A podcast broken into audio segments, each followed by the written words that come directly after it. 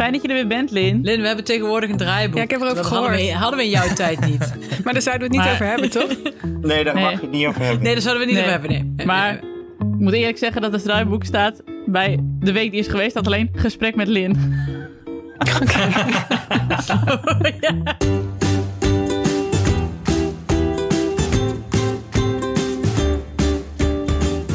ben Nienke de Jong, moeder van Janne van 5, Abe van 3 en Kees van 1 jaar oud. En samen met Alex van der Hulst, vader van René van 10 en Jaren van 5 jaar oud. Hanneke Hendricks, moeder van Alma van 5 jaar oud. En Anne Janssens, vader van Julius van 5 en Doenje van 2 jaar oud. Maak ik Ik Ken Iemand Die. Een podcast over ouders, kinderen, opvoeden en al het moois en lelijks dat daarbij komt kijken. Met vandaag als speciale gast Lin Bergen!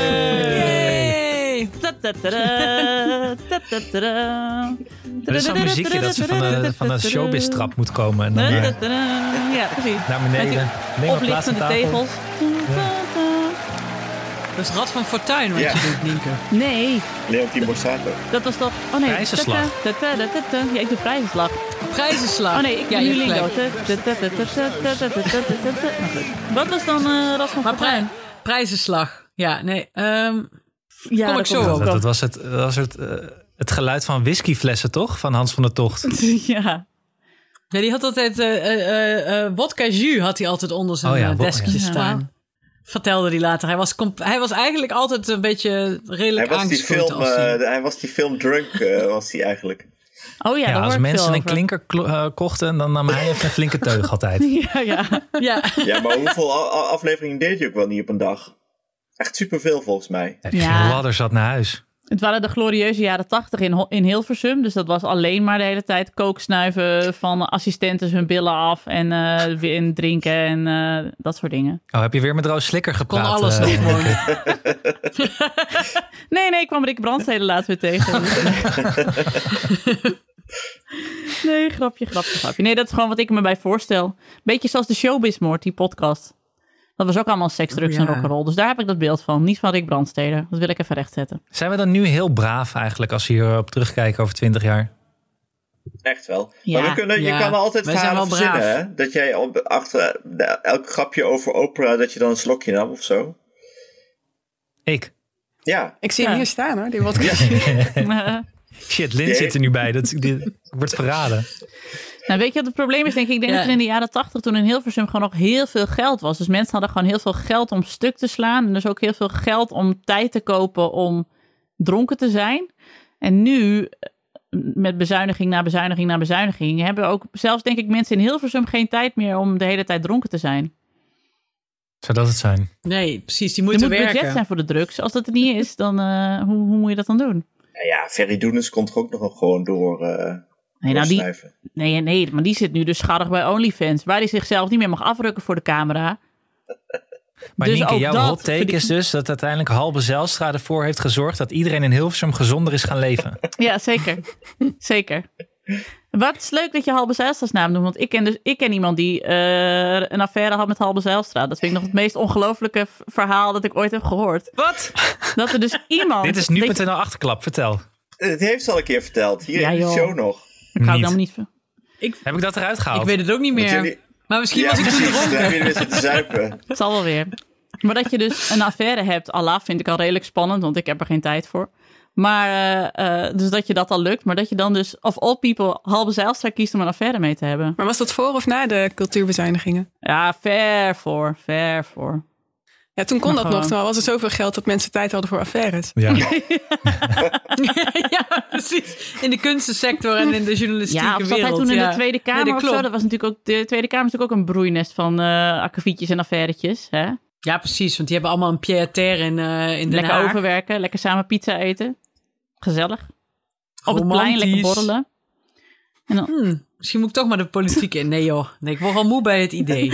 Lekker op een plein Ja, maar dat is het grappige aan deze podcast. Dat als ik het woord affaire laat vallen, dan zie ik iedereen een soort van diepe frontrimpel van... Oh god, niet ook nog affaire. Ik ben al zo moe. Ik kan niet meer. Ik ben blij als ik de afwasmachine krijg ingeruimd iedere avond. Laat staan dat ik dan ook even met iemand een meterkast moet induiken. Om maar even Alex te citeren van iemand op zijn Ja. kinderdagverblijf Ja, lang, ja. lang Oh ja, ja, geleden. ja, ja. De letterlijke meterkast, ja. Maar dit is nou al een paar keer ter sprake gekomen. De, de Ja, crash-affaire. sorry, we, we herhalen eigenlijk altijd Maar hetzelfde. namen en Dat rugnummers is ook worden de nooit enige... gedeeld.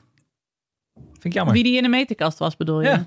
Ja, wat dus tien jaar geleden zich heeft afgespeeld en ik sowieso niet bij was. Dus hoe moet ik dat dan weten? Mm, Dat is een beetje een broodje Ja. aanverhaal begint het te worden, of niet? Nee, nee, nee. Zeker, dat is zeker waar gebeurd.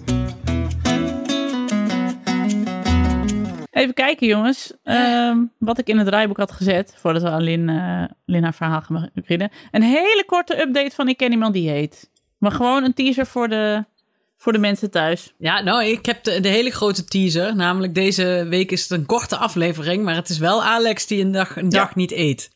Ik heb veel verbaasde reacties gekregen en dat vind ik raar eigenlijk. Daar was ik zelf weer verbaasd over.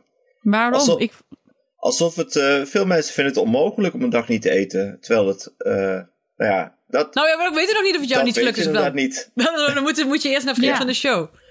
We hebben een eh Ik ken Geld iemand die geven. heet eh, special going on, Lin. Dit is een soort parallelle show. Ja, Ja. dit is in een, eh, een schaduwuniversum speelt dit, dit zich af. De Twilight Waarin we Zone. allemaal net iets te dik zijn, wat natuurlijk niet echt is. Wel, Anne. En is dan vandaag de dag dat je niks eet? Zo ziet Nee, hij nee, wel nee. uit. Vorige week was het. hij is wel net zo cranky als vorige week. ja, maar dat komt door het bouwdorp. Oh ja. Oh ja, het fenomeen Bouwdorp heb ik net aan Lin proberen uit te leggen. Maar ik merk dat ik toch iets te randstedelijk ben om dat echt goed over te kunnen eh, brengen.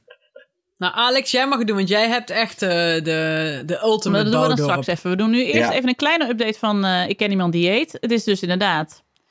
Alex heeft een dag niet gegeten. Hoe is het hem vergaan? Nou, dat moet iedereen nu massaal wel naar Vriend van de Show trekken, neem ik aan. Mhm. Daar kun je namelijk ook nog horen hoeveel wij aan het begin van eh, deze eh, exercitie eh, wogen. Wegen. En wat we nu nog wegen. hoeveel daarbij is gekomen. Of er inmiddels al hard gelopen is. Daar ben ik ook wel benieuwd naar. Ik, ik gisteren nog. Wat goed. Ja, maar ik had Wat wel dus een had je- akkefietje op Hanneke, haar kantoor. beeld staat stil. Hoe kan dat nou? Ja. Wat? wat, wat at jij na het eh, hardlopen, eh, Anne, deze keer? Ja. Een fly. Alweer? Dat kan niet. Toch niet weer een fly gegeten? Uh, Heb je weer een ah, fly laten we het er gegeten? niet over hebben. Maar ik had ook nog Hoe een kan je ander nou weer akkefietje een op fly werk. eten? Eh, want we hadden hier een, eh, een presentatie van allemaal architecten. Want we gaan verhuizen met dag en nacht. En die hadden allemaal plannen gemaakt. Super mooi. Maar er stond een heel grote koektrommel met koekjes erin. en het was een automatisme dat ik een koekje pakte. En dat was zo'n teleurstelling. Want het was een heel oud koekje bleek. Dus ik heb echt voor niks allemaal calorieën naar binnen gewerkt. En om dat goed te maken heb ik een zak gepakt. Er lag op aanrecht een hele mooie zak met van die hele dikke ambachtelijke koeken met choco erin. In een mooi zakje. Toen, ik vond dat ik eentje had verdiend. Laat je recht op. Ik vond dat ik recht was. Dus toen heb ik daar misschien een paar koeken van gegeten. En eh, toen bleek dat ook, die ja. koeken bedoeld waren eh, als cadeautje voor iemand anders aan het eind van de dag. Dat vind ik zo goed. Ik was in een dubbele overtreding. Je hebt dus... Ja. Nee, want zo, zoals in jouw universum, Anne, was het natuurlijk niet jouw schuld. Want het kwam natuurlijk door die oude koekjes die daar stonden. Die had jij daar niet Nee. neergezet. Jij werd gedwongen om die dikke je te wel eten. Ik Ja, heb niet eens nagedacht over deze schuldvraag. eh, dat het mijn schuld zou kunnen zijn. Hanneke. En ik vind dat... dit oppert. Die persoon heeft nu minder calorieën gekregen. Je deed Precies. Dat was mijn cadeau. een dienst. Ja. Ja, ja dat was mijn Jij nam de calorieën wel weer op je. Kom maar weer hier, calorieën. Ik doe het wel weer. Ik loop ze er wel weer af. Geeft niks. Ah ja. Maar nu zei, krijg je dus eh, eh, bij dag en nacht dat er dus overal briefjes opgeplakt worden. Waar het eten, voor, voor wie het eten is.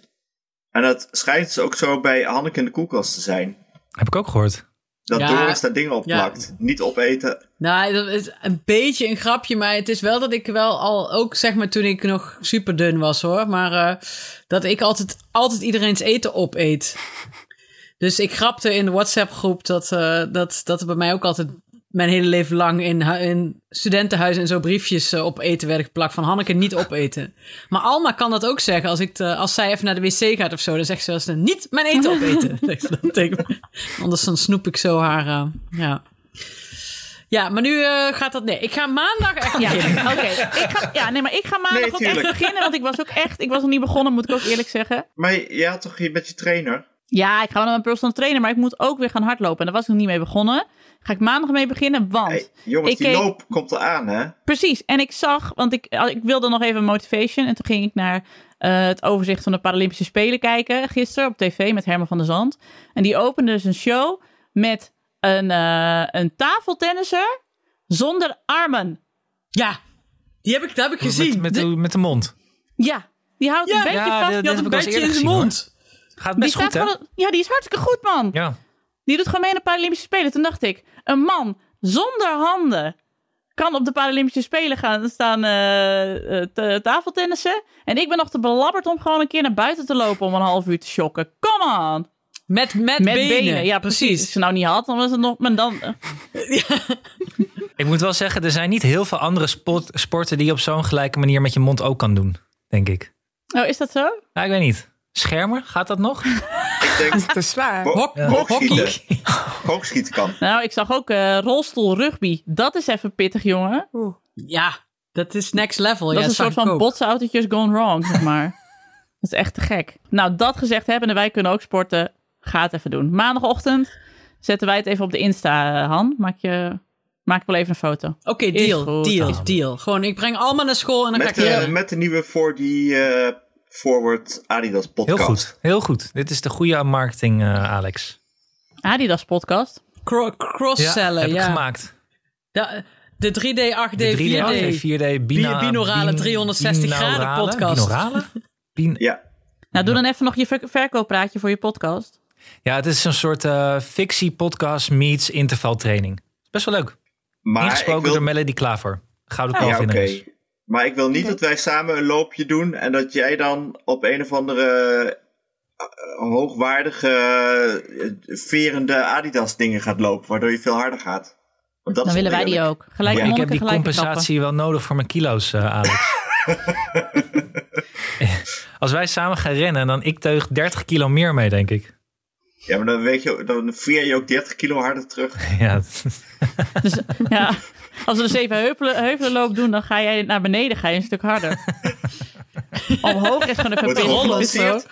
even de aandacht verleggen. Lin, hoe zit jij met sporten? Eh, ik heb vanochtend Ja. hard gelopen. Kijk, Kijk, Kijk. kijk. Kijk, zie je, Lin is... Ja, ja, Lin ja. heeft die ken iemand dieet helemaal niet nodig, joh. Die heeft gewoon die eh, innerlijke balans. en koeken? Hoe zit je met koeken? Ja. Vandaag nog geen gegeten. Oh, gisteren misschien? Taart, fly. Uh, Pizza. Cake. Nice. Kijk, nice, Choco? kijk. Nee, ik weet nog dat, dat we toen een keer bij Lin thuis waren en toen had ze hele verantwoorde nootjes. Dus Oh, ja, van verantwoorde nootjes, Ja. dat weet Ja, ik nog. paranoten. Nee, Niet te veel, Niet te veel anders ga je dood. Er zat maar een paar in de Stik je erin. Oh, ja, ja. Lin zit echt zo hier Nou. van... Oké, ik, wist, ik wist het nog wel van de vorige keer, maar ik was even vergeten hoe kut het is om door een half uur van het geouwe Nee, want we gaan, want we gaan nu al over naar de vrienden van de show. Hier komt Anna met de vrienden van de show. ja Er dit moet weer- iemand even van me overnemen, want anders kunnen we jullie niet meer zien. Oké. Er zijn weer eh, deze week heel veel vrienden van de show bijgekomen. Wat natuurlijk fantastisch is. Hoeveel zijn er? Ja, dat is, we zijn op weg naar de 500. Wauw. Dat betekent dat we nog lang geen 500 hebben, maar we zijn er wel naartoe weg. Zeker. Eh 300, eh, vorig jaar hadden we meer dan 350 volgens mij al, toch? Ja, hier, 396 Kijk, vrienden. kijk. Er zijn er weer veel bijgekomen. Dat is echt, echt wel Ja. veel. Het gaat echt... Ja, dat is toch... eh, ik ken iemand dieet achter de betaalmuur. Zeker. Mensen willen weten hoeveel Nienke weegt. Daar zijn echt 100 vrienden voorbij gekomen. ja. Ik snap dat Leuk. wel. Nou, hier komen ze. Hier komen alle nieuwe vrienden van de show. Met onze hartelijke dank en lieve, liefs en kusjes van ons allemaal. Want super bedankt dat jullie ons steunen. Want daardoor kunnen wij weer meer podcasts maken. En eh, beter ons best doen. En eh, nieuwe microfoons kopen, zodat we niet zo baggen klinken. Dus, eh, Niet zoals Alex Exact. klinken. Eh, jongen, Ja. ik ben bij me gewoon. nou ja, we hebben voor Alex nu nog steeds twee conserveblikken met een touw eraan. Maar hoe meer vrienden van de show erbij komen, hoe beter zijn apparatuur gaat worden. En deze week zijn dat Simone, Annelijn, Willemien, Ilse, Lopke, Roos, Tessa, Marcella, Jeroen, Saar, Anouk, Ilse, eh, Lise, Skopje, Kelly, Maartje, Fleur, Carmen, Wendy, Celie Fink, Jorinde, Marloes, Anne Wil, Janne, Ingelise, Mirjam, René, Daan, Janine, Sander, Siti, Jannik, Vincent, Annelieke, Ita, Erika, Jonna, Annelies, Nicole, Nienke, Diana, Renske, Kim, Inge en Twink. Volgens mij zijn we er dan. Twink? Twink is, is mijn vriendin Twink. Dat vind ik echt leuk dat die ook... eh Daar ben ik mee op vakantie gegaan. Twink heeft ooit toen gezegd... eh, wat kun je wel? Dat is een uitspraak van Twink. Oh, dat is van Die- Twink. Ja. Nou, En dankjewel, Jonas Twink. Ik gebruik dus, hem best als vaak. van de show. En Skopje Twink- ook leuk dat we gewoon een bevriende partnerstad hebben. Ja, ja, ja. Oh nee, ik zie... Ik, En, en Maaike, Maaike, Sarah, Ja, Alet, Amber, Leonie en ook nog Marit. van 1908. Ja, precies. Die hoorden er ook nog bij. En Joyce. En Nienke. En de En. Nienke. Ja, Bij dat ons hebben mensen ze. geen achternaam. Hoe kan dat? Bij de waren Lantaarn hebben ze altijd achternamen. Ja, maar dan is het, dan is het ook Oh. vaak Dave Cancellara en zo. Weet je, dat ze zichzelf een leuke bijnaam geven. Ja, dat is wel waar. En wij zijn toch vrienden, dus het is meer op voornaam zijn echte basis. Met, Ja. Dat is wel ja, waar. precies. Leuk jongens. Hartstikke fijn dat jullie er zijn. Allemaal. Hadden we nog leuke reacties eigenlijk? Ja. Iemand, eh, eh, iemand trok zich op aan jou. Dat is mooi. Want eh, die had het idee, ik ben goed bezig in vergelijking met Anne. Jammer. Daar komt Ja, er, wordt dus, er werd dus gezegd door Willemien... eh, Hanneke is een tip voor jou. Misschien kun je alvast je hardloop-outfit aantrekken... als je 's ochtends Alma naar school brengt. Want dan kun je daarna gewoon één keer door. Ja, er zijn meer mensen die Ja. dat hebben En gezegd. dan sta je wel in hardloopkleren op het schoolplein. Ja, wil je dat? Ja, dat vind ik niet zo erg. Het is toch een boerendorp. Ja, het maakt niet zo heel veel uit of je nou in je nachtpon aankomt. Maar eh, ja, maar dat doe ik wel eens. Maar dan ga ik naar huis en dan zet ik mijn fiets in het schuurtje. En dan ga ik toch heel even zitten. Ja, dat is dodelijk. Dat, moet- dat, moet- dat moet je nooit doen. Nee. Wat met gevolg dat ik dus soms in mijn sport BH de hele middag zo... eh, Dat je even een dutje doet met. Netflix aan in je sportkleren. Ja, dat zie ik ook nog wel doen, inderdaad. Nee, ik ga echt... Maandag even- word ik een nieuw mens. En ik ga op 1 september ook stoppen met drinken. Voor een paar maanden. Dus het wordt eh, Hanneke 2.0. Dit schooljaar. Maar het is nu nog vakantie. Officieel. Nou, ik ben heel benieuwd hoe het 1 oktober gaat. Dat is alles wat ik erover kan zeggen. Ik ook. We Ik zijn ook. allemaal benieuwd. Nou, tatatatatata, dit waren alle eh, plichtplegingen die we nog even moesten doen, jongens. Dit hoort dan bij het draaiboek wat wij zo professioneel in elkaar hebben gezet. Want dan nu, eindelijk. Lindberger, wat fijn dat je er weer bent. Dankjewel. Ja, Yay. voor de trouwe luisteraar, die heeft jou inmiddels nu twee keer gehoord in onze show. Eén keer bij jou aan de keukentafel. Toen was jouw boek eh, de tweede net uit. En de tweede keer hebben we het over eh, ou- eh, ouderschap gehad en ouders, ja, opvoedtechniek eigenlijk. Hè? Eh, ja, voor Alison Gopnik, volgens mij. De, ja, Ja. Het precies. orakel. Ben je een, eh, ben je een timmerman of eh, een, wat is het ook weer, een tuinier of een... eh, Ja, Timmerman dat of tuinier, ja. ja. En wij waren weer de pergola-bouwers, toch? Er een beetje tussenin. Goed. Die afleveringen zetten we natuurlijk in de show notes. En vandaag hebben we iets heugelijks te vieren, want de tweede is opnieuw uit. Ja, nou, een nieuwe, een herziene uitgave. Ja, dus, dus dat we, leuk. graag, wilden we graag met jou over praten. Er bleek toch Eh. niks te kloppen van de eerste. Dat, ehm, Het is Nee, toch wel eh, heel vervelend voor kinderen om een broertje of zusje te krijgen. ja. Ja, je moet er toch niet aan beginnen, spoiler. Nee. Nee, het is twee Nee. jaar na de tweede. Iets meer dan twee jaar. Ja. Iets meer dan twee Ja. jaar na de tweede, ja. En, maar jouw kinderen zijn inmiddels al ver voorbij de twee natuurlijk.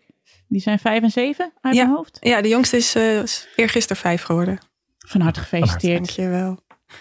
En eh, daar gaat ja, de, de, de nieuwe inleiding van het boek eigenlijk ook over. Hè? Dat, jij, eh, dat je eigenlijk een heel ander gezin inmiddels hebt. Ja, ja, het is trouwens een nieuwe epiloog, maar eh Ja, potatoes, potatoes. sorry. Ehm, nee, maar da- daarin blik ik inderdaad terug op... oké, het, het grappige aan een boek schrijven is dat het natuurlijk ook een soort momentopname is. Als het dan eenmaal af is, dan heb je een soort... dit zijn alle dingen waar ik over nadacht en me druk om maakte eh, op dit moment. Dus toen de kinderen eh, drie en één waren of vier en twee. Ehm, en, en omdat de kinderen zo veranderen, verandert een gezin ook... en veranderen dus ook de dingen waar je je druk om maakt. Ehm, dus dat, dat- ja, daar, daar, daar reflecteert die epiloog op. op dat een gezin, het klinkt zo vast. Gewoon oké, je hebt dan twee volwassenen en twee kinderen... en dat is dan heel lang een gezin. Maar het verandert natuurlijk de hele tijd. wat, is eh, de, wat was de grootste verandering die je ook eh, zelf eh, waarnam toen je de tweede dan misschien weer een keer las met de ogen van oké, we gaan het opnieuw uitbrengen? Nou, ehm, ik merkte dat ik toen, dus toen ik in verwachting was van de tweede en, en toen die er net was, maakte ik me vooral, ehm, ik, ik maak me sowieso druk, dus dat is wel constant gebleven. Maar toen was het meer een soort psychologisch. Dus dat ik dacht van hoe is het dan voor die eerste om een broertje of zusje te krijgen en hoe is die onderlinge verhouding tussen die twee en wat is de invloed van, van mij en van mijn vriend en van alle dingen die wij dan weer aan bagage meebrengen en projectie. Ehm, en inmiddels maak ik me meer druk om een soort misschien meer politieke en sociologische zaken. Dus gewoon wat, wat is dan zo'n zo'n gezin en hoe is die zorg eigenlijk verdeeld? En eh, wie, wie dragen er nog meer bij aan de opvoeding van onze kinderen? Maar zien we dat niet echt of erkennen we dat niet echt? Dus het is wat groter geworden of zo, wat maatschappelijker. Eigenlijk, ik ga hem gewoon inkoppen hoor jongens. Werk jij meer toe naar de opvoedfilosofie van een zekere Hanneke Hendricks Ja, ik zie allemaal handen voor ogen gaan. Maar dit is dus...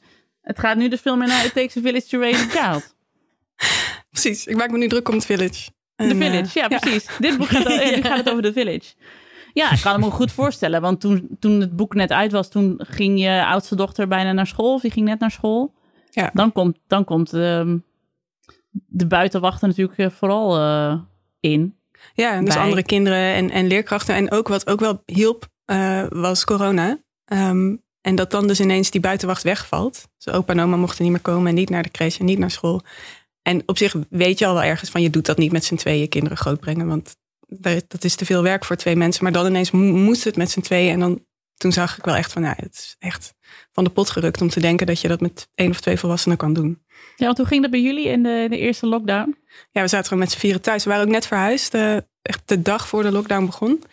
En vervolgens zaten we dus ja, met z'n allen thuis aan zo'n bureautje naast het bed, waar we dan afwisselend mijn vriend en ik probeerden te werken.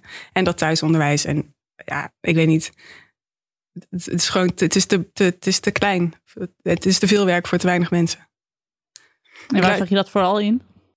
Ehm, ja, dat niks dan lukt. En dat, zeg maar, dat je altijd ergens toch. Op de een of andere manier hebben- we denk ik het idee gekregen van haar ouders. Die brengen kinderen groot. Eh, dat, dat, is soort, nou, dat, dat kost natuurlijk tijd en energie. Maar dat, dat kunnen ze erbij doen of zo. Bij hun werk. En, en dat gaat dan vanzelf. Ehm, maar ineens merk je dan, oh ja, een groot deel daarvan heb je gewoon uitbesteed. En op het moment dat je het zelf moet doen, dan gaat het helemaal niet vanzelf. Het kost gewoon heel veel energie. En dan kan je wel denken, nou dan werk ik ochtends en jij s'avonds. Maar er is ook een soort maar beperkte hersencapaciteit. Die bij mij gewoon verzadigd was na een halve dag met die gasten aan tafel en maar weer een plannetje bedenken. En dat je dan daarna nog soort fit en fruitig een, analyse moet gaan schrijven van iets.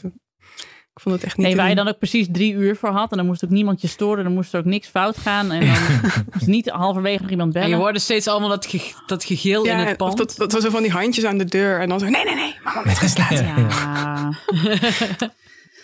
nee, dat was ook niet. Het, was geen, het het waren drie weken, maar het voelt dus alsof we dat drie maanden hebben gedaan. Ja. Hebben jullie dat ook niet? Nou ja, en, en toen kwam het natuurlijk weer. Acht, acht weken was het. Oh ja, het zou drie weken worden. Het werden er acht. Je hoort iedereen er wel over dat acht. dat echt het zwaarste is geweest van de afgelopen eh, jaar, eh, anderhalf jaar. Die, ja, die eerste lockdown, echt, eigenlijk. echt thuis zitten, thuisonderwijs, niet naar buiten, niet niemand zien.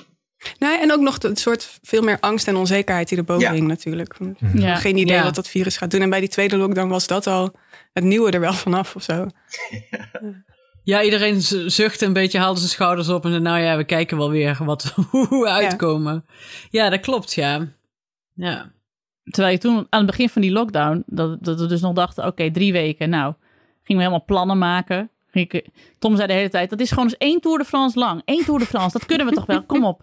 We zitten nu in week één. We hebben straks een rustdag. Dat je echt denkt, oh, Alles bij Nienke thuis gaat in wielrenmetaforen. Dus dat is... ja, wielermetaforen zijn onze metaforen Ja. inderdaad. We spreken alleen maar in dat soort metaforen. Maar goed. Bevalling ook, toch? Dat je Ja. een paar scherpe bochten door moest en dan nog een, eh, een beklimming en dan was je er. Wat was het ook Ja, alweer? mijn, mijn bestseller heet eh, Bevallen als, is als de Alpe Alpe d'Huez. Ja. Dat wordt een enorme bestseller. Dat wordt een soort nieuwe, eh, nieuwe eh, niet oei ik groei. Van toen. Oei ik groei meets van toe. Nee, Bevallen en Opstaan. Dat was het boek dat ik van mijn moeder kreeg voordat ik eh, beviel van de eerste. Maar dat is zo'n jaren zeventig bevalboek met allemaal grote plukken schaamhaar en zo. En kinderen, kinderen die allemaal Zwaantje heten en in een bad eh, ter wereld kwamen. Dat terzijde, dat, dat boek ga ik ooit nog schrijven. Maar ehm, nee, maar dat was met die eerste lockdown. Even terug naar het ver- verhaal. Ehm, wie miste jij het meest? Mm. Ja. Opa en oma toch wel, denk ik. Maar, maar dat is het dubbel. Zeg maar, zowel van, die, mijn ouders passen helemaal niet structureel op. Maar gewoon wel, ze springen wel bij af en toe. Ehm, dus dat miste ik. Maar ook dat je ze dan dus niet mocht zien. Dus Ja. dat, is, dat is eigenlijk nog niet kindergerelateerd. Maar gewoon jezelf als kind. En wat misten jouw kinderen het meest, denk je?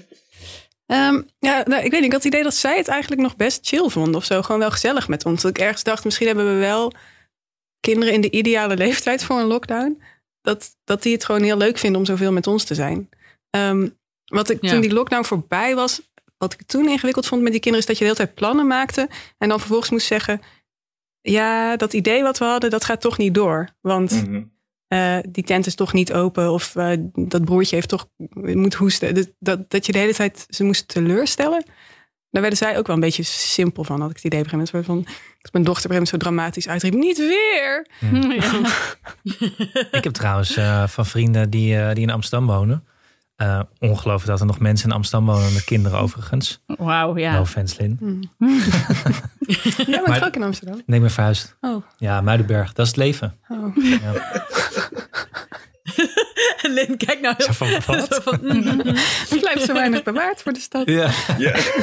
Nee, maar de eerste klassen zijn er weer naar huis gestuurd hoor. Vanwege de coronagevallen in mijn eh, vriendengroep. Oh. Oh. Maar de kinderen hadden het dan. Ja. Oh jezus. Ja. ja. Dus dat is toch iets wat blijft nog eventjes. Ja. Het heeft ook voordelen, want Ja, eh, tegen mijn wel. zoon zeggen we al anderhalf jaar dat de binnenspeeltuinen dicht zijn vanwege corona. Ja. Dat we daar Nou ja. niet naartoe kunnen. Ik wil echt de handen op vriend van de show van alle ouders die dit hun kinderen op de mouw hebben gespeld. Want wij ook. En het bevalt me echt prima. Nog steeds. Ja, want Alma heeft dus een binnenspeeltuin ontdekt hier in het, eh, in het vakantiepark naast het dorp. Toen heb ik haar pas dus, ze zei, "Maar waarom wil je niet mee naar de, weet je wel, ik wil naar de binnenspeeltuin. Dus heb ik gezegd, oké, ik ga één ding uitleggen. Binnenspeeltuin is voor, voor jullie kinderen heel erg leuk, toch? Ze zei, ja, ja. Ik zeg, maar voor grote mensen is het echt verschrikkelijk om daar te zitten. Ik zeg, en daarom willen papa en ik niet zo vaak naar de binnenspeeltuin. Het is gewoon wat voor ons niet leuk is. Dus we kunnen wel af en toe gaan. Ik zeg, maar we gaan zeker niet elke zei je, dag. ja, eh, Nienke, je kent Nienke? Nienke heeft een theorie hierover. Maar was dat een argument dat aansloeg? Ja, Oh. eigenlijk wel. Dat vond ik ook wel wonderlijk. Ja. Ja. Maar wat, Nienke, Mijn wat was je... zou zeggen, ja dus. Heb- Wat heb ik daarmee te maken? Ja, Ja. maar mijn dochter krijgt dan, eh, moet dan naar het kolenhok. Oh toch? ja, klopt. Oh ja. Maar Nienke, wat was jouw theorie ook alweer? Nou, dat je dus eh, dat je uitjes moet hebben waar de, de ouder ook nog iets aan heeft. Want anders dan zuigt het alleen maar het leven uit je. En dan Ja, kom je totaal leeg terug. En dan duurt de dag een soort van 48 uur. En dan ben je om 10 uur s'avonds gewoon helemaal kapot en leeg. En voel je je vreselijk. Terwijl als je maar ook maar iets doet wat ook nog een heel klein beetje leuk is voor de ouders. Al is het dus gewoon een blote voetenpad of zo. Of gewoon iets waar je dus inderdaad kunt kijken hoe de das op het Dwingelerveld rondloopt. Of weet ik veel. Dan gaat het alweer veel beter. Maar, maar een binnenspeeltuin heeft gewoon niks leuks voor de ouders. Want er was niet eens goede koffie. Dat is nog mijn theorie. Als er alleen, Oh ja, al, dat was het. als er alleen al goede maar koffie goede zijn, ja. koffie is, dan Ja. red ik me wel weer. Maar als dat er zelfs niet is, dan haak ik af. Dan ga ik gewoon niet. Dan gaan mijn kinderen maar in hun eentje. Maakt me niet uit. Ja, en misschien een soort geluidswerende glazen wand. Want die akoestiek is ook zo heftig. ja. Zo. En het stinkt ook altijd. Ja, maar sokken. De sokken en, en, en yogi drinken en leverworst, weet je wel? Ja, We hebben dus Julius wel beloofd dat als zijn... Julius heeft krentenbaard. Ah. Dat is echt heel nog naar. steeds. Echt de hel. Maar als dat Oh. voorbij is, dat hij naar Monkey Town mag. Oh. En sindsdien eh, wilde, eh, eh, is het veel makkelijker om hem zijn penicilline te geven. Maar ben ik ook steeds huiverig geworden om hem zijn penicilline te geven. Hem kleinere porties. Het homeopathisch wel- verdunde penicilline. ja. Je moet er gewoon een keer aan, eh, Anne. Je bent er wel heel... je- Op, met het mokken was je ook al zo eh, panisch. Ik ben een keer in Monkey Town geweest. Ja, maar je wou, je wou die mok er niet eens langs brengen. In Monkey Town. Nee, Ja. ik- liever kom je niet in Monkey Town, toch? Nou, het was niet liever. Het was echt een soort... Het was wel bijna klinisch, je angst. Ja, jij schrok toen van mij, ja. Nou, wij hadden laatste, laatste anekdote over de Monkey Town hoor. Eh, toen Tom nog bij Shimano werkte, ze hadden daar altijd het Sinterklaasfeest in de Monkey Town in Arnhem. En dat was dus en Sinterklaas met cadeautjes en pieten en Sinterklaasmuziek en de Monkey Town. En dat was dus voor onze kinderen gewoon, dat waren te veel prikkels. Die sloegen dan helemaal zo, oh, die konden het gewoon niet aan. Dus, en dan gingen ze maar apathisch gewoon op een stoel zitten, wachten tot het voorbij was. Die konden daar helemaal niet mee omgaan. Dus dat kan dus gewoon. Dit is dus, ik zag ineens van, oh, dit is de grens van wat kinderen aan kunnen. Sinterklaas plus Monkey Town te veel. Wel eens in Monkey Town geweest? Nee. Oh. Lin, jee, wat- Oh, wat ben je, jij doet dit echt goed, hè? nee we, we gaan naar Ballorig en naar de Darteldome. Oh, dat is Eh, precies hetzelfde. het- ik denk Ja, dat ongeveer is hetzelfde. vergelijkbaar. Ja, nee, oké, gelukkig maar. Ik dacht dat jij zo'n, misschien wel zo'n verantwoorde ouder zou zijn die zou zeggen: nee, mijn kinderen eh, die willen nooit naar de Monkey Town, die willen alleen maar naar de beleefspeeltuin. Met een, met Die willen een stukje Pieterpad voeten. lopen. Elke, Ja. elke week een andere etappe. ja, Pieterpad, ja. Exact. Maar we hebben deze vakantie ontdekt hoe we onze jongste aan het wandelen kunnen krijgen. Want dat is altijd echt. We gaan een stukje wandelen en echt na 10 meter. Ik ben moe, ik wil niet meer. En dan zo voor je gaan staan met armen omhoog, weet je wel, dat je ze wel op moet tillen. Maar we waren in Frankrijk en we zaten aan de rivier. En aan de overkant van de rivier was een hoge rots. En daarop stond een ruïne. Dus die zag hij en hij zei, ik wil naar die ruïne. Toen zijn we echt op kla- 37 graden, midden van de dag, zo die berg opgelopen naar die ruïne. Toen blijkt dus als hij het doel ziet, dan wil hij het gewoon. Dan, dan, dan loopt hij rustig drie kilometer omhoog. Oh, dus Kijk, jij- in de hitte. Dus jij zoekt dan gewoon op Google Search gewoon een willekeurige ruïne uit. Zegt hier lopen we naartoe. Je ziet hem nu nog niet, maar hij is zo om de hoek. Ja, misschien dachten we, nu kunnen we het in Nederland, dan dat we, dat we dan naar kerken gaan of zo. Een soort iets, iets hoogs Oh moeten we Oh in ja. ieder geval heen. Dit is echt zo'n metafoor of anekdote waarin je presentaties kunt beginnen voor bedrijven, Ja. zeg maar. Om mensen daar eh, te inspireren aan het werk te krijgen. Ja. Dus we hebben een stip op de horizon nodig. Ja, dan kunnen we daar naartoe bewegen. En dan leert hij later wel dat het niet gaat om de bestemming, maar om de weg ernaartoe. There you go. Dus om processen, procesmanagement is dit. Nou jongens, dit verhaal gaat weer helemaal nergens naar. Oké, ik... Nee, eh, maar even dat, eh, we hadden het over, we kwamen hierop omdat we het hadden over de lockdown en dingen Ja. die we hadden gemist en dat soort dingen. Maar in je, in je eh, epiloog schrijf je ook dat je op een gegeven moment, dat je dochter dan vraagt of ze nog een broertje of zusje krijgt. Mhm. En dan zeg jij, nou ik denk het niet. Maar dan schrijf je daarna, maar nu weet ik het wel zeker. Nee, er komt niet nog een derde. Zoiets. Ik, zo, je schreef het beter hoor, dan dat ik het nu zeg. Maar kwam dat ook door de lockdown? Dat je dacht, nou nee, dit is wel, eh, nu zijn we wel compleet? Ehm, ja, die heeft wel geholpen. Ik denk dat ik het daarvoor ook al wel, wel redelijk dacht van... nou, volgens mij is, is dit wel oké. En mijn vriend wil sowieso echt niet echt een derde. Dus je wordt ook wel gestuurd in verlangen... door wat een ander dan misschien verlangt. Maar Ja. ik dacht wel... oh ja, stel je voor dat je nu ook nog weer zo'n baby zou hebben erbij. Of zo'n heel kleintje die gewoon de hele tijd alle aandacht nodig heeft. Hoe, dan? En dus ik was wel dankbaar voor dat dat er niet was. En ook dacht ik, dacht, dan hoeft het er ook niet meer te komen. Nee, ja. Ja. En dat was een makkelijkere keuze dan of wel of niet geen tweede? Of een andere keuze? Ja, makkelijker. Maar dat komt natuurlijk omdat als je met twee. N- Nu zijn we gewoon zo'n standaard gezin. Dus nu, het is ook niet iets wat, wat mensen veel aan je vragen of zo.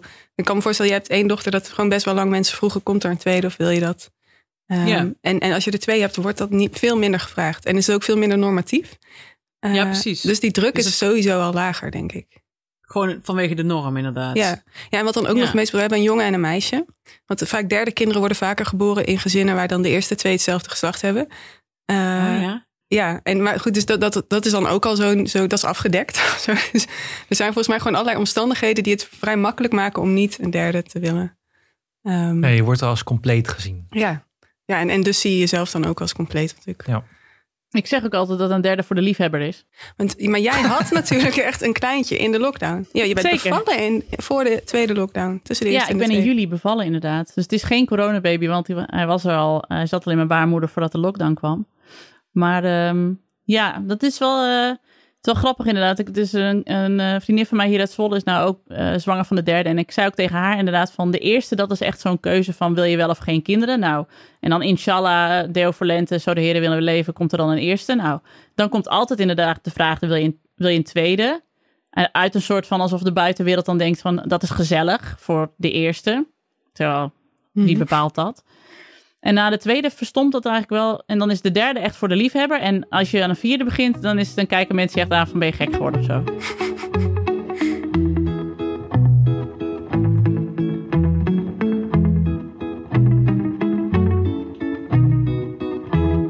Weet je, ik, ik had een, eh, een eh, interessant gesprek laatst met een eh, vriendin van mij die geen kinderen heeft. En rond de 40 is.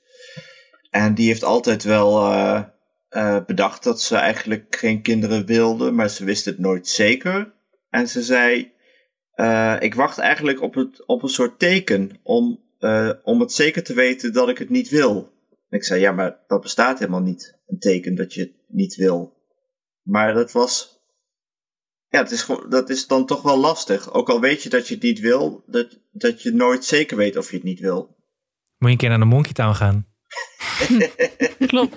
Ja, Ik had laatst weer een DM van een vrouw die zei: Door jullie weet ik zeker dat ik geen kinderen wil. Ik zou heel graag, heel graag gedaan. Opvallend veel van die berichten hebben wij in onze carrière Opvallend ontvangen. veel. Ja, precies. nee, maar Ik ken is- iemand die, de beste anticonceptie. Ja. Ja. Na, haar verhaal kon ik het wel een beetje voorstellen, omdat het, het, het gevoel dat je wel een kind wil, is veel sterker dan het gevoel dat je geen kind wil. Of tenminste, Ja. Hmm. meestal veel sterker. En bij som- eh, mensen met een kinderwens is die sowieso veel sterker. Maar je hebt nooit een, een heel anti-gevoel natuurlijk. Meer dat je het wel Nou, weet, of, of, of wel duidelijk weet, maar het is niet dat dat je uit elkaar barst van ik wil geen kinderen. Toch?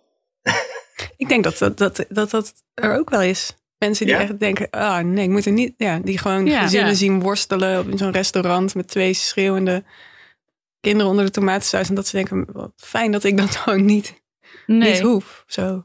Heb je veel vrienden zonder kinderen? Mm, nee, niet heel veel. Nee. Nee, ik ook niet. Maar volgens mij, ik, ik kan me ook voorstellen dat dat clustert. Dus dat, Hm. eh, dat op een gegeven moment de mensen zonder kinderen soort ook elkaar, elkaar meer opzoeken.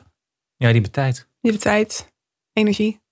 Ja, leuk. Maar het is leuk ook wel doen. een beetje op, op eh, van wat jij zei, eh, daarom kom ik er ook op, van dat het standaard gezin en het standaard, eh, ja, een beetje de, de sociale druk, of indirecte sociale druk. En dat maakt het voor mensen zonder kinderen volgens mij ook wel lastig. Want die blijven eh, in hun achterhoofd zitten van, ja, eh, klopt het wel wat ik voel? Of eh, hoort dit wel? Moet het niet anders zijn? Nou, ik weet het niet. Volgens mij vul je hier nou heel veel in, Ja? denk ik. Ik weet helemaal niet of dat zo is. Want ik heb best veel vrienden zonder kinderen. Ook een paar die echt bewust zo van... "Hoe, we moeten er niet aan denken of hebben dat besloten. Ik heb niet het idee dat zij daar veel, verder veel mee bezig zijn. Ook niet als ze, als ze op het punt komen van ja, als het nog moet gebeuren, moet het nu gebeuren. Of voor door, door de Mm. leeftijd. Ja, oké. maar dit zijn allemaal mensen die nog niet op dat punt zijn. Ja. Ja, wel. Een andere... Nee, ja, sommigen ook eh, wel. En dan is het gewoon... eh, Ja, die worden soms wel moe van dat ze dat steeds... Inderdaad, dat ze het wel eens moeten uitleggen. Of dat mensen vragen waarom ze geen kinderen willen. Daar worden ze wel eens moe van. Maar verder bij hunzelf intrinsieke twijfel... Vriendin van mij die zegt altijd... eh, ja, ik, ik twijfel dan wel eens. En dan zeg ik wel eens tegen mezelf... Nou, als ik langer dan een week twijfel... Dan gaan we er eens over nadenken. En dan zegt ze altijd... Maar aan het einde van de dag twijfel ik al niet meer. En dan wil ik niet meer. Nee. Dus ja, ze zegt... Ik heb nog nooit de week gehaald. Eigenlijk nog nooit de dag. Volgens mij is dat een hele goede instelling eh, heel, met heel veel dingen in het leven. Ja. Ja. Ja, ja, dat denk ik ook. Ja, gewoon kijken of het, eh of het werkt ook heel goed bij internet, internetwinkelen. Gewoon gooi het in je, in je winkelmandje. En als je het over een week nog steeds wil, dan mag je het kopen. Maar anders niet. Want dit, Ja. is, dit zeg ik tegen mezelf hoor, niet eh, tegen jullie. Ja, dit Maar, is toch ook, wie zei dit? Willem Dudok toch? Tegen zijn kinderen. Zet maar op je lijstje. Hier, Ja. zet maar op je lijstje. En als je het dan later nog wil, dan gaan we het wel kopen. Zet maar op je lijstje is hier, zeg ik, zeg ik bijna elke week tegen Ja. Alma. Nog steeds. Dat is dank Willem daarvoor. Is er ook een lijstje, een fysieke lijst? Wat zeg je? Is, is er ook een fysieke lijst? Bestaat die? Nee, nee. Als ze dingen zegt die ze heel vaak zegt, dan onthouden we het wel. Maar meestal is het, is het inderdaad een week later überhaupt alweer vergeten wat ze ooit op de lijst heeft gezet. Nee, een vriendin van mij die wil ook geen kinderen, maar die zei toen wel laatst. Ja, ik, vind, ik, ik zou zo graag willen dat mijn ouders wel grootouders zouden worden. En die kans die Hmm. is er eh, miniem. Ehm, dus ze zei, dat vind ik eigenlijk het enige jammer. Dat ik denk, ach, maar mijn ouders waren zulke leuke eh, opa en oma geworden. En dat, dat geef ik ze dan niet. Maar om daar nou kinderen voor te nemen, is ook weer zoiets. Heel, heel goed plichtsbesef. En zij zit nou alweer, in, ze zit al maandenlang in Spanje de digital nomad uit te hangen, omdat ze toch overal ter wereld kan werken. En zij lacht zich helemaal suf om onze lockdowns met kinderen en thuis eh, educatie en dat soort grappen. Zij eh, leeft haar beste leven nu. Maar het is wel grappig, Hanneke, wat jij zei over dat mensen dus een beetje moe worden van dat ze zich moeten verantwoorden als ze geen kinderen hebben.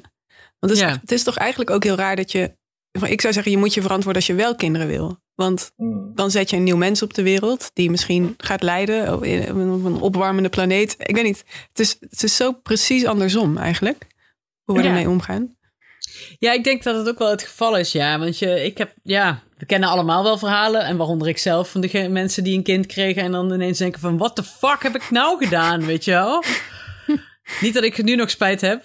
Maar tenminste, dat heb ik al eens vaker hier in de show gezegd. Dat je, je weet helemaal niet waar je aan begint, inderdaad. Ja. En misschien is het daarom wel eigenlijk dat je helemaal niet je van tevoren al kunt verantwoorden. Want je weet helemaal niet waar je voor tekent. Nee. En dat is bij een tweede natuurlijk wel anders. Je kunt ook altijd heel erg zien, vind ik, aan zwangere eh, mensen die eh, voordat ze een, eh, als, als ze zwanger zijn van hun eerste of alle baby's daarna. Bij de eerste heb je toch nog allemaal een soort, een soort van serene blik in je ogen of zo. En daarna, ja, Nienke, jij zegt dat ook wel eens. Dan ben Bij de op je tweede- hè? Op je eerste ben je, voor de, dat heb ik volgens mij van jou, Lin, dat je voor de, de bevalling van je eerste kind ben je al stel het gelukkigst. Ja.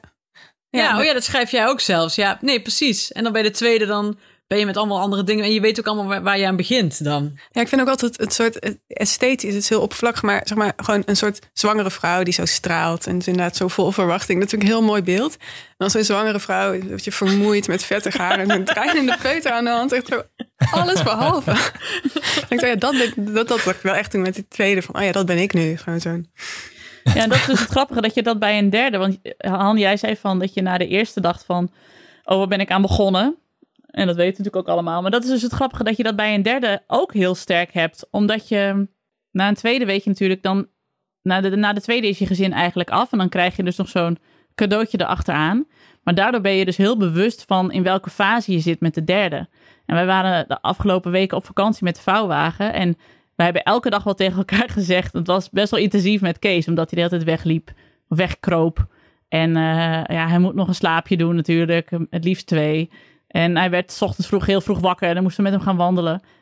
Uh, en dat je tegelijkertijd kun je heel goed het leven zien dat je had gehad als het bij twee was gebleven. Dan had je twee kinderen gehad van drie en vijf die je gewoon naar een speeltuin kunt sturen. En dan kun je zelf de biografie van Albert Speer er weer bij pakken, zeg maar. dat was nu niet zo. Dus dat je, en dat is wel een lastige emotie om mee te dealen, omdat het niks te maken heeft met het kind, nummer drie. Want ik, ik zou ook nog steeds voor hem ook de kogel uh, opvangen, zeg maar. Ja, precies. Ja. Ik, ik, ik hou van hem. Ik, ik ben ook dat heel geloven blij. we, Nienke. We, zijn, we denken niet dat jij zijn case liever eigenlijk stiekem weg zou willen doen. Nee, maar het is gewoon omdat je dus precies...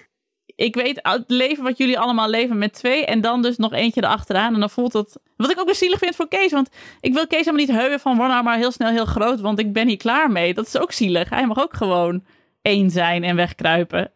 Het hoeft niet meteen, uh, meteen als achtjarige rond te, te, lopen. Dus het is, dat Nou. is heel dubbel.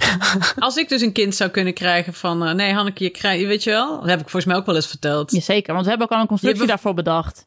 Want Neeltje, onze vriend van de show Neeltje, wil alleen maar baby's. En die wil ze na één v- vindt, die vindt het eerste jaar heel leuk. Dus dan zouden we doen dat. Neeltje het dan baart en dat het eerste jaar op, op zich neemt. En dan na een jaar het aan jou overgeeft. Ja, dat is goed. Nee, want ik heb wel met één kind wel soms het idee dat ik het systeem heb verslagen. Dat is natuurlijk ook omdat het buiten de norm valt. Maar ik zie dan inderdaad op vakantie.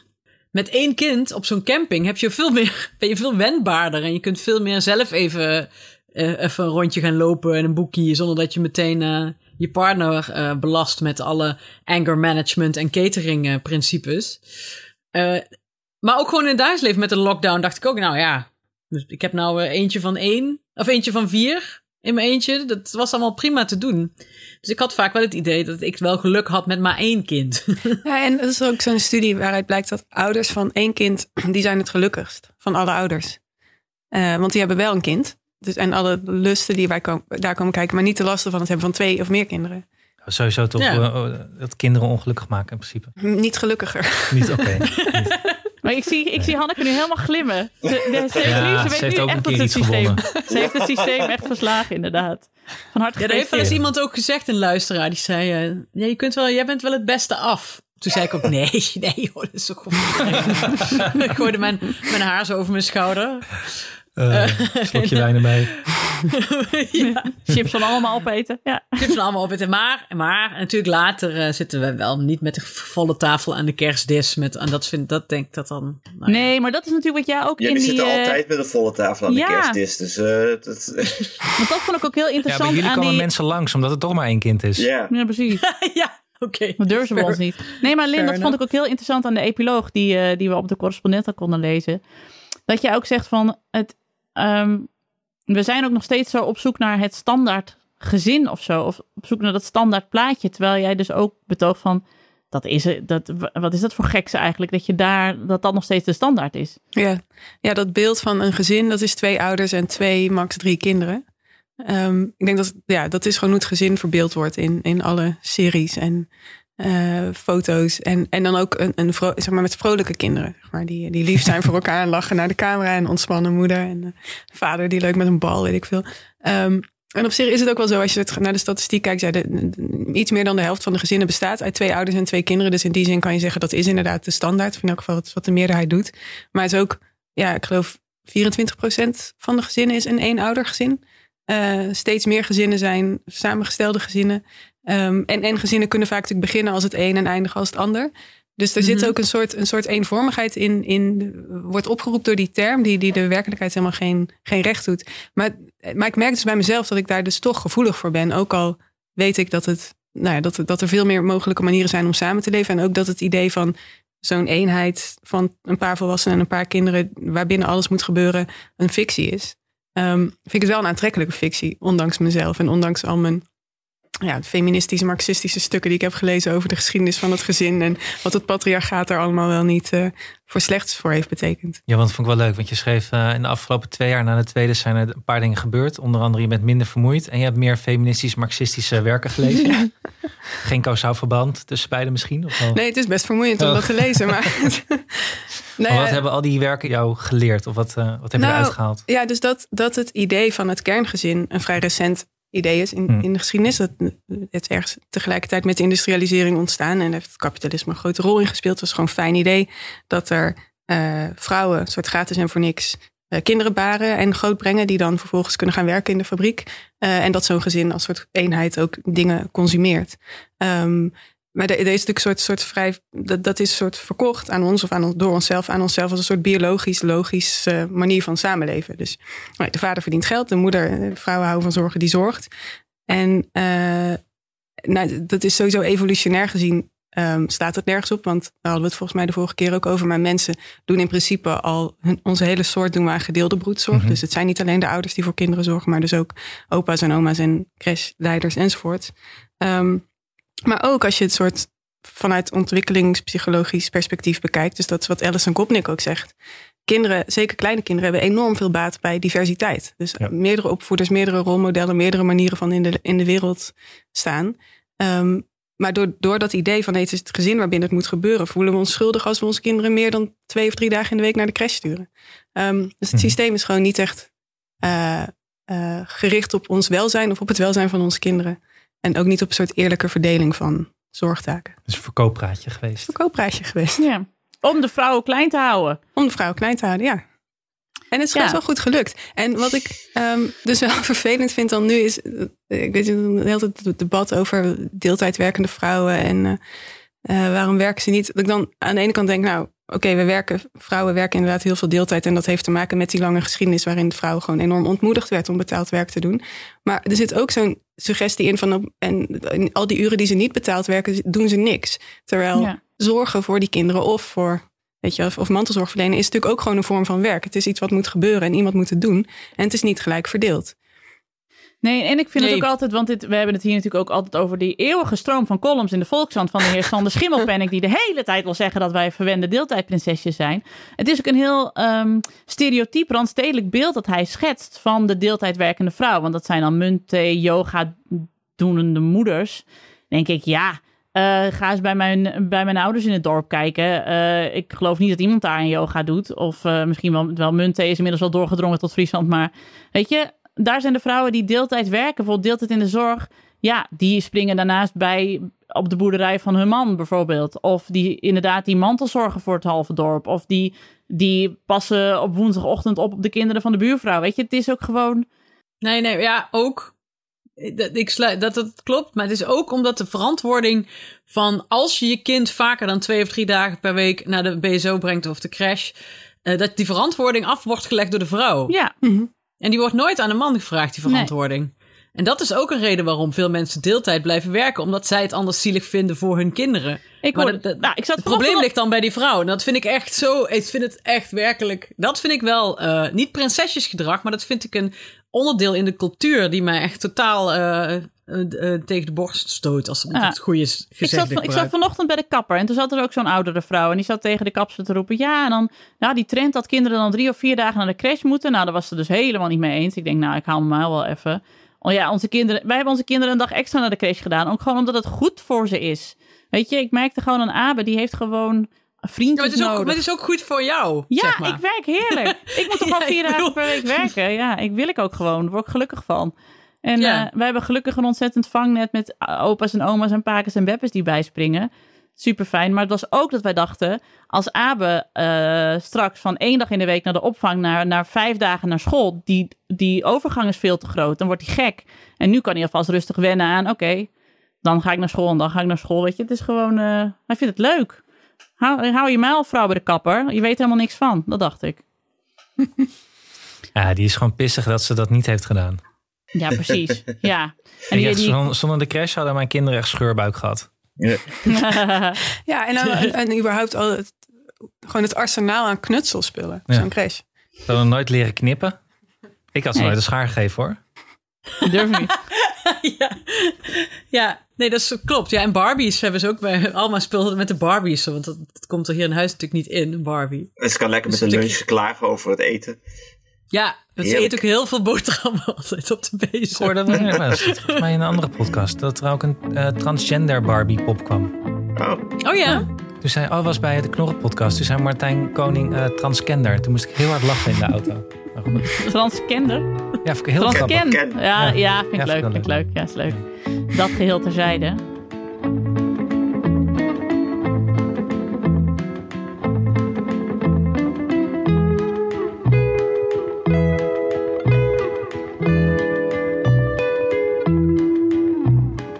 Hé, hey, maar eh, eh, om toch nog even naar het Woudorp te gaan.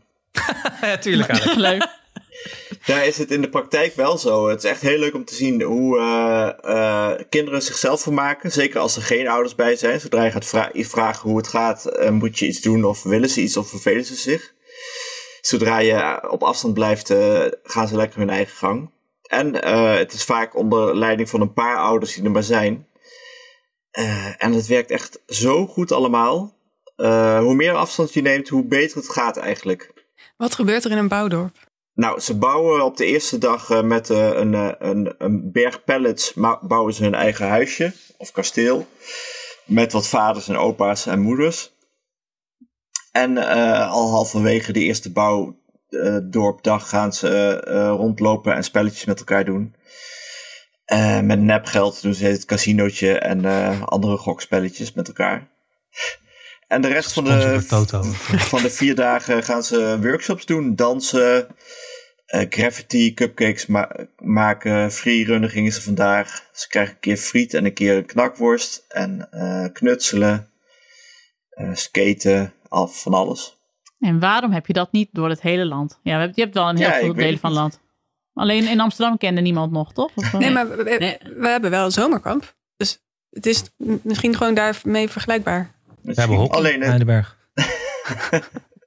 en het is zonder toezicht natuurlijk eh, lekker eh, zagen en eh hamers spijkeren en op je vingers slaan. Maar dat is wel bij, ons hier heel in goed het, is. Ja, bij ons hier in het dorp wordt het geleid door brakke pubers. Ja, nee, bij ons... Die zelf dus als kind ook op, dat, Ja. op de, hier in het Huttendorp zijn ook, geweest. ja. Dus ik leverde er dus maandag in. Ze hebben haar naam opgeschreven en toen vertrok ik. En toen dacht ik, ze weten helemaal niet. die heb je mijn kind geen, gegeven. geen telefoonnummer, geen adres, niets. Dat Denk, hoeft God, ook wat- niet. Dat wordt allemaal geregeld. Er is EHBO. Ja. En die kinderen, het- ze, doen geen gekke dingen. Ook al geef je ze een hamer en een, eh, een, eh, een zaag. Het komt echt allemaal Ja. goed. En, en hoe, het is echt zo, want ik zat gisteren met eh, twee vaders, heb ik vooral gezeten. En, met, en af en toe zeiden ze, oh, ik heb die instructie gekregen. Maar ja, ik weet eigenlijk niet waar dat kind is. Die moest ik nog een keer insmeren of die moest ik nog een keer inschrijven ergens voor. En meestal regelde het zich allemaal zelf weer. Dan hadden ze het zelf gedaan of iemand anders had het weer gedaan. Dus jij zat er gewoon met een doosje Ritalin te wachten tot er iemand een Ritalin-pil kwam vragen. Ja, Oh, wil jij er ook een? Wil jij er ook een? Maar ja, Ja, maar dus dat- jij hebt ook dat je de hele, al een hele dag op het terras zat met de ouders. ja, dat klopt. Dat kan ook. goed. Heftig. Heerlijk. Maar ja, hier hebben we dit, was, dit grijpt natuurlijk eigenlijk terug op waar we het de vorige keer over hadden. Van ben je een, eh, een gardener of een, eh, een timmerman eh, als ouder. Maar van het bouwdorp word je dus een ontzettende gardener. Wat is ook Ja. weer het verschil? Ja, de, de gardener eh, zorgt voor de ideale omstandigheden voor een kind om in te groeien. En trekt zich dan terug en kijkt. En, en denkt, oh, ik moet een beetje water bij of een beetje pokon. En doet dat dan, maar verder niet zoveel. En de timmerman heeft een plan. Oh ja. Eh, en die, die gaat dat plan uitvoeren. Ja, maar dat kan helemaal niet bij zo'n bouwdorp. Een plan. Ja, het is onmogelijk. Kun je wel hebben. Dan kun, kun je hem daar bij de bin- eh, bij binnenkomst eh, kun je hem in de kliko gooien. Maar er zit ook nog een true crime aspect eh, aan dit verhaal. Want bij Hanneke was er de geluidsinstallatie gejat in het bouwdorp. Ja, op maandagochtend bleek alles gestolen te zijn. Dat is zo super zielig. Gewoon Mhm. zo wat, wat ik al zei, door pubers gerunde ding. Eh, en toen eh, stond ik al, dacht ik, nou kom, we gaan een inzamelingsactie oprichten. Dus ik had, was aan het sms'en met eh, de leiding. En dat was allemaal goed, maar gisteravond kreeg ik een sms'je van... Hey, we hebben al zoveel donaties uit het dorp gekregen... dat eh, we een nieuwe hebben kunnen kopen al. Ah, gelukkig. Goed om te weten. Of in ieder geval nieuwe kunnen kopen. Ze hebben- hadden hem gehuurd en ze hebben nu genoeg geld om dus die verhuurder eh, het geld te betalen voor de... En zijn ze- de boeven gepakt? Nee, nee. Zou het een Nee. inside job kunnen zijn geweest? Een van die brakke pubers. Ja, is toch meestal waar je het eerst eh, nou, naar kijkt? nee, want vroeger eh, sliepen de brakke pubers sliepen ook eh, op het bouwdorp. Daarom waren ze brak. De- Daarom waren ze brak. Ja, ze zijn nog steeds bij. Dat is En juist zo leuk. allemaal een SOA na, na de week Bouwdorp. Ja, maar dit is allemaal dat het begin van een spannende, van een Ja. spannende thriller, hè, een boek. Maar dat, maar dat mag niet want meer. uiteindelijk Omdat, bleek ze geen van allen te slapen, natuurlijk. Allemaal iets anders ja. hebben gedaan s'nachts. Ja, maar het is afgeschaft omdat eh, de omwonenden gewoon te veel last hadden van de herrie. dus daarom, en eigenlijk dat dus, want daar hadden we het ook over, kan dat nog in de jaren tachtig? Daar, hadden we, daar begonnen we mee. Eh, dus als, als er nog steeds gewoon gefeest mocht worden door pubers hier in het dorp, was de geluidsinstallatie niet gestolen geweest geworden. Nee, want dan had de geluidsinstallatie de hele nacht aangestaan. Ja. Ja, precies. En de Ja, lampen wel ook. gemerkt, ja. Ja. Plus, plus nu weten boeven ook, nou om 11 uur moeten ze daar ongeveer of 12 uur uiterlijk weg zijn. dus om drie uur zal iedereen er wel weg zijn. Dus, maar toen was het natuurlijk was het heel onvoorspelbaar tot hoe laat ze doorgingen.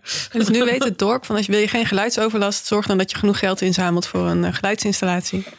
Ja, En dan, ja. eh, ja. win-win. Ja.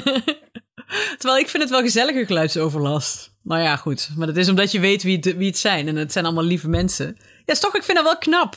Die zijn, ze doen het echt supergoed. Ja, het is echt super, super leuk en super goed. Maar ik vind het, het is ook gewoon leerzaam. Zitten wij met heel veel kinderen en veel verschillende ouders. En ja, het is echt een, een soort mini-dorpje eh, waarin ze een paar dagen zijn.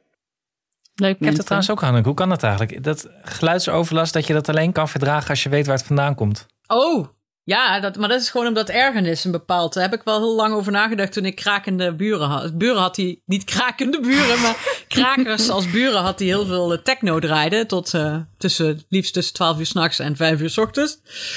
Dat het inderdaad ligt, eh, dat ergernis een bepaald pad is dat je opgaat. Oh, wow. En het heeft vaak, en het heeft vaak te maken met de intentie. Als je je gaat ergeren, heeft het te maken met de intentie die je vermoedt van de mensen die de, die de herrie maken. Ja. Maar je kent Dus als die ik- krakers toch ook dan? Nee, nee, dat waren echt van die, eh, van die eh, niet leuke krakers. Nee, maar ik bedoel, je zag ze, je, wa- wat bedoel je dan met kennen? Dat je ze ook, ook aardig vindt? Ja, ja, als je bijvoorbeeld weet waarvan het... eh, ja, precies. Als je, mensen, als je mensen heel graag mag, en, Ja, erger je je veel Nee, minder dan gun, aan. je eh. ze, dan gun je ze ook hun feestje of hun, eh hun ja, of dan denk je nou, als het echt erg is, dan loop ik er even heen en dan is het ook goed, weet je wel. Maar dat vaak... Ik weet het ook nog, ik had ooit een buurman, en toen ik op een studentenhuis woonde, die draaide overigens ook Don't Give Up van Peter Gabriel en Kate Bush op de repeat. Dat werd je ook helemaal... Maar dat was overdag, dus dat heel sneu, zo'n type jongen. En die draaide ook, zette ook vaak s'nachts de muziek aan. En op een gegeven moment dacht ik dat ik hem hoorde. En ik stond op een punt om uit bed te gaan en te gaan roepen dat hij moest ophouden. Want het was iets van drie uur s'nachts. En toen realiseerde ik me dat het de wasmachine was. Het was hetzelfde geluid. Dus kedoem, kedoem, kedoem, kedoem. En toen viel ik meteen in slaap. En toen dacht ik, zie, het ligt dus niet aan het geluid aan zich. Het ligt aan het idee daarachter. Was dat die huisgenoot die ook gitaar eh, speelde? Nee, maar het was wel hetzelfde huis. Oh, Was dat Scheurbuik Max? Nee, dat was weer een ander huis. Nou, jeetje. Dat is- Ik zie kunnen hier een aankomen. podcast mee Geschiedenis vullen. van mijn huisgenoten. ja. Ja, precies. Ergernissen van huisgenoten, ja, dat heeft iedereen toch? Huisgenoten Nou ja, die... eh, Ik weet nog dat een vriendin van mij die gaf toen een eh, feestje voor de verjaardag. En eh, ehm, toen was naast hen, was net de, drie weken daarvoor, was een een babytje geboren. En ik weet nog dat wij toen midden twintig waren of zo. En het echt heel erg belachelijk vonden dat die ouders om vier uur s'nachts waren komen klagen. Van waarom is het nog zo'n lawaai? En kunnen we iets zachter doen? En we hebben hier een pasgeboren baby. Die mensen waren natuurlijk helemaal ten einde raad van oh, wat een hel is dit. En dat we allemaal een beetje waren van nou wat flauw zeg. Je mag toch een keer een feestje geven. En dat je nu denkt van oh, als de mensen naast ons, toen Janne drie weken oud was, een feest hadden gegeven wat tot vier uur s'nachts duurde, waardoor ik niet kon slapen, dan had ik echt met een vol automatisch geweer midden in de kamer gestaan, zeg maar. Dat is- maar toen kon je dat gewoon niet voorstellen. Maar dat eh, terzijde. Nou, is ook nog Hey. wel een keer bij de Satudaro geburen gestaan hoor. oh. Heel goed. Om even te vragen of wat zachter kon. En kon het zachter? Ja, Nee. ja, ja. Maar dat was ook zo'n moment. Ja, ik, ik had gewoon slaaptekort van Ja. die kleine kinderen.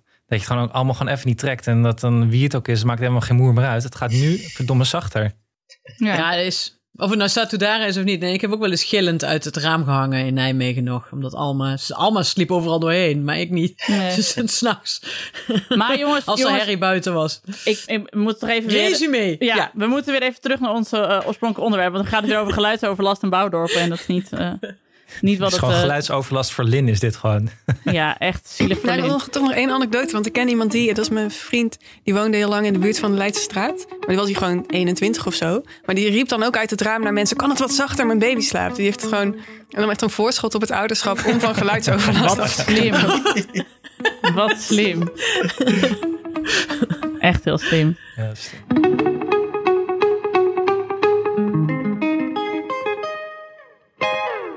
hey Marlin, eh, jij zegt ook in je epiloog dat je je nu heel erg eh, op, je- dat je je nog steeds druk om maakt, maar dus om andere dingen.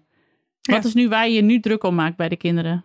Ehm, nou, dus als, dus als het meer gaat om ons geheel als gezin, dan denk ik, dan maak ik me dus druk om die, die verdeling van zorg en, en werk. Ehm, bij de kinderen, ja, ja, ik weet niet, die, die zitten nu op school en die, die hebben een soort sociale levens of niet. En dan vraag ik me af van, gaat dat snel genoeg of, of niet snel genoeg? En eh, ja, dus eh, mijn dochter is best wel perfectionistisch. En dat ben ik dan ook. En dan denk ik, is dat dan een probleem? Of projecteer ik, maak ik een pro- zie ik een probleem omdat ik het van mezelf een probleem vind, maar is het eigenlijk geen probleem? Ehm, dus ja, het heeft allemaal wel te maken met wat soort wat een schooldynamiek, denk ik, waar ik me meer druk om maak. Want daarvoor Ja. maakte je toch, ik weet nog wel uit je boek, dat je je druk maakte omdat jij altijd heel veel ruzie had met je zus. Dat je bang was dat je kinderen ook Veel ruzie zouden rollenbollend over straat zouden gaan. Ja, nee, dat is wel. Ik bedoel, ja, ze maken gewoon af en toe ruzie. En wat blijkt, dat is gewoon niet zo erg. zo. Maar, ja, dus zo, ja, je, ja, dat, gaat dan weer over. En, ze misschien ook wel goed of zo, denk ik. Dat ze kunnen oefenen en ruzie maken en, eh, en, en, en het weer goed maken. Dus daar maak ik me veel minder druk om. En ook om wat, wat ik, waar ik ook soort mee in mijn maag zat, was het machtsverschil. Wat dan komt met een leeftijdsverschil. Ehm, dus dat de oudste gewoon altijd meer weet en meer kan. En, en dat dat ook dan weer een rol speelt in hun relatie. En daarvan denk ik nu ook, ja, eh, elke relatie heeft soort zijn onevenwichtigheden. Dus dat is, dat is ook het leven. Ehm, Ja, en, dat, en dat die, die machtsverhoudingen wisselen ook, vind ik. eh. ik bedoel, als ik bij ons thuis kijk, Janne die is altijd de oudste en dan misschien de slimste. Maar eh Abe die is heel... die weet precies op welke plekken hij moet drukken bij Janne om er helemaal gek te krijgen. Dat snapt zij veel minder goed, weet je. Ja. Hij gaat dan... Janne vanochtend wilde niet naar school. Die, ik wil een dagje thuis blijven en ik vind het niet leuk en ik wil niet. Dan roept hij dus drie keer... "Eh, ik hoef vandaag niet naar school, toch? Nee, jij hoeft vandaag niet naar school. Gewoon om haar in te wrijven. zegt hij...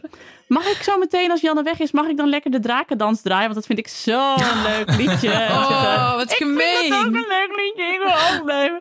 Nou, dat, is, dat heeft hij, weet je. Dus het is ook gewoon, qua leeftijd maakt het niet uit. Het is gewoon die karakters die zich ontwikkelen, waardoor hij tien keer gehaider is dan zij. Ja. Maar, blijkbaar. Ja, maar ik vind, eh, je merkt ook bij het, eh, bijvoorbeeld de een die meer weet en, ouder is, dat geeft de ander weer ka- kans om eh, te experimenteren met van, ja, wat ga ik aannemen van diegene, of wat ga ik lekker negeren, of ga ik lekker niet luisteren, of wat ik heel veel zie hier, ik doe mijn vingers in mijn oren en ik, eh, ik roep heel hard la la la. Dus dat vind ik ook wel heel grappig, van dat, daar kan die jongste dan weer lekker mee spelen. Ja, nee, dus Ja. Dat, dat is, ik denk dat ik meer dan, dan toen ik begon aan het boek, eh, begrijp dat zeg maar verschillende uitgangsposities niet per se willen zeggen dat de een dan beter is dan de ander. Of een soort Mhm. constant het beter heeft dan de ander. Ehm, dat het gewoon ja, inderdaad enorm wisselt en, en Hmm. beweegt. Ja. Ja, want de Is- tweede heeft natuurlijk ook onwijs de voor, het voordeel. Dat ik eh, vergelijk het ook altijd maar met wielrennen. Dat- ja, de tweede zit, al, zit, altijd in het, zit altijd in het wiel bij de, bij de oudste. De oudste die doet al het kopwerk. Ja. En die tweede kan er op een gegeven moment gewoon langs poeven, omdat hij dan gewoon zijn krachten gespaard heeft en precies weet hoe de boel in elkaar steekt. Hoeft hij helemaal niet zelf uit te zoeken. En nee, die heeft die enorme, het enorme voordeel dat het leven al voor hem geleefd wordt, zeg maar. Ja, Maar heb je dan ook niet, Lin, het idee van dat je eh, dat jouw rol dan ook verschuift naar dat je veel meer faciliteert en dus wat ruimte geeft aan de een of aan, aan de ander of, of ja, gewoon puur faciliteert van het brengen en halen en eh, zeggen ook prima, doe dat maar als je dat wil. ja ik zie dat, ik zie dat eh, op de horizon. eh, Ja. Dat dat er inderdaad aan gaat komen. Ehm, wil ik vind, maar sowieso trouwens hoor, vind ik kinderen hebben echt zo'n veel groter deel gewoon logistiek dan ik had gedacht van tevoren. Ehm, ehm, maar nee, zeker met de oudste. Die heeft gewoon de hele tijd eh, vriendinnetjes en feestjes en dingen om mee te spenden. En, en de jongste, eh, gewoon, die, die, ja, die heeft nog niet echt vriendjes. En dat vind ik dan het lullige of zo, dat hij dat ziet. Van, oh, ze heeft weer een feestje of ze heeft weer dit. En, en ik zit weer met, met mijn ouders. Dat telt niet. Ja. Ehm, en, en, en daar moet je dan dus wel nog gewoon echt het, het, het vermaakwerk doen. Ja. Maar het ja, is zo grappig, want alles wat je in jouw boek in de tweede leest, het, het voelt ook heel erg alsof deze podcast is daar ook gewoon een soort van blauwdruk van. Weet je, wij volgen elkaars leven nu ook al vijf jaar zo'n beetje. Ehm, dat je dus ook ziet dat wij ons in het begin op, om zoveel andere dingen druk maakten dan we nu doen, weet je. En dan ben ik dus heel benieuwd hoe we dus als we over vijf jaar weer met elkaar afspreken, met jou erbij, Lin, waar we ons dan druk over maken. Dan gaat het waarschijnlijk over... Nou ja, dan heeft Alex al een dochter van 20. Die moet dan studentenhuizen gaan zoeken en zo.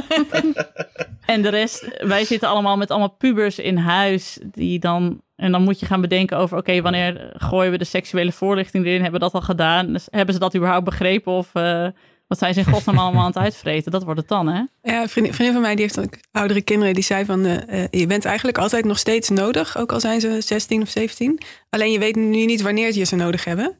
Ehm, en dus moet je eigenlijk nog meer in de buurt zijn. Dus ze zei van, reken je nog niet rijk met het vooruitzicht op de tienerjaren... dat je dan al je tijd weer terugkrijgt. Ehm, maar het, wordt, ja, dus het, wordt gewoon, het blijft ingewikkeld, maar steeds op een andere manier. Ja, precies. Je kunt, je kunt wel gewoon even naar de Albert Heijn in Ja. je eentje. Ja, Ja, maar dan word je wel in de Albert Heijn geappt van... eh, eh, ja, er komen vanavond nog drie mensen mee eten. Heb je, heb je nog extra eh, eten Pasta. en liever geen nasi, want eh, Willem dus Ja, geen nasi. ja. Weet je wel dat? Kun je het En even regelen. En waar is mijn lievelingsspijkerbroek? Ja, een vriendin van mij die zei eh, pas, eh, diezelfde die trouwens eh, als iedere week geen, nog steeds een week lang geen kinderen wil, zeg maar, Mhm. wat ik net vertelde. Die zei die heeft eh, drie broers en zussen en eh, zij maakte zoveel, zij waren zo wild met z'n vieren dat haar vader op een gegeven moment uit de glasverzekering is gegooid. Oh ja, ja, ja. Mijn opa en oma ook. Elke week ging daar ergens een ruit of een deur of een serre deur of een, alle echt de hele tijd gewoon. Ja, mijn vader vertelde het. Nog niet zo lang geleden vertelde hij dat. Dat ze een keer een spelletje hadden bedacht wie eh, de steen het dichtst bij de tuindeur kon gooien. En dat mijn vader had gewonnen. Hij had gewonnen. en doorheen. Hoe- Alles erdoorheen. Oh, Oei. Ja. En ze hebben ook een keer, mijn eh, opa was dominee, de, de kerkramen ingetikt van de nieuwe kerk in Rotterdam. Netjes. Het waren hele mooie ramen en die konden ook wel heel mooi stuk. En ze hebben een keer de platenverzameling eh, van mijn opa, dat ze gingen proberen frisbeeën over het, eh, over het veld. Met Dat is een klassieker. Dat ging heel goed, zei mijn vader. is jouw vader zes keer de rat? Nou ja, echt. Mijn, mijn, ja. mijn vader heeft veel naardere dingen gedaan in zijn jeugd dan ik ooit heb gedaan. Ik af en toe wel Nou, vervelend. mooi. Dat slaat altijd de generatie over. Ja. Ja, maar in die tijd was er ook veel meer geld. Het is gewoon... shit. Ja, en, en minder en geen controle of nauwelijks controle. Geen Twitter waar je op kon zeggen, nou die kinderen van de buren hebben, hebben alle ramen van de kerk gesloopt. Kijk, Nee. Ja. Cancelen die Jan. cancelen. Ja, nou ja, een Ik vriend denk- van mij die vertelde toen dat hij op zijn veertiende nog in Zeist een vrij grote fik had veroorzaakt. En dat hij toen ook zei van, als, als mijn zoon dat nu zou doen, ik zou echt wit heet van woede. En wij waren gewoon, hij zei ja, we hadden het in de fik gestoken en later hoorden dus alle brandweersirenes gaan. En toen dachten oh, dat was toch niet zo heel goed gegaan. maar dat je dan thuis niet eens zegt, wat je, natuurlijk niet opbiecht wat je hebt gedaan, maar ook later als het in de, in de krant gekomen, ook niet zeggen van, oh, ik was dat of zo. Dat je niet helemaal, hij zei, ik voelde ook niet helemaal van, oh, dat is mijn verantwoordelijkheid. Wat erg dat ik dat heb gedaan. En als ik er nu over nadenk, denk ik, als het mijn kind was, ik had echt zes jaar huisarrest gegeven waarschijnlijk. Ja, maar dat is waarschijnlijk ook de reden dat hij niet heeft opgebiecht, toch? Nee. Destijds.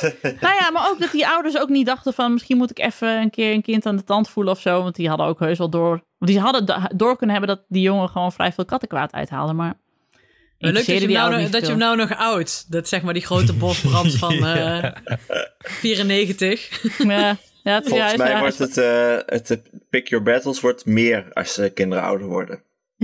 Ja, Ook omdat ze natuurlijk onredelijk worden na een tijdje. en daar weet jij dan het meeste van Alex, want jij hebt het oudste kind.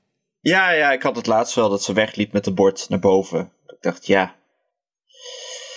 Wat kan ik hier nou mee doen? Ja. Ze ging Ja, moet je er weer eten. achteraan gaan? Ja, precies. Dan moet ik een scène gaan schoppen. Ik had alleen gezegd, nou, geen toetje dan. Nou ja, dat was het dan. Dan was het mee afgedaan. was eigenlijk prima, prima verlopen zo.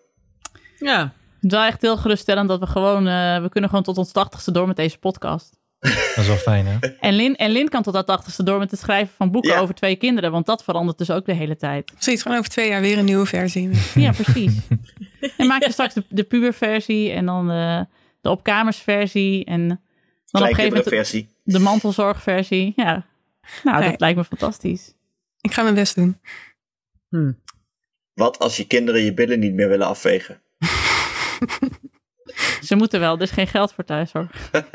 Dus is niet Ja, meer die dan tijd Laten we deze spin-off niet doen. eh. Nee, dit is hier, eh, I'm out. ja, maar- Hey Lin, hartstikke bedankt voor dit eh, gesprek. Dit warrige gesprek over eh, de, de herdruk van jouw boek, de tweede. Jullie bedankt. nou, ik vond het vrij coherent. Ik ook. Ja, Vond je niet Ja? coherent? Ja hoor.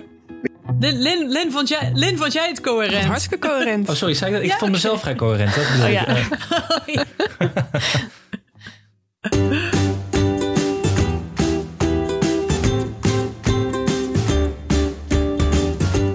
Dat was hem weer.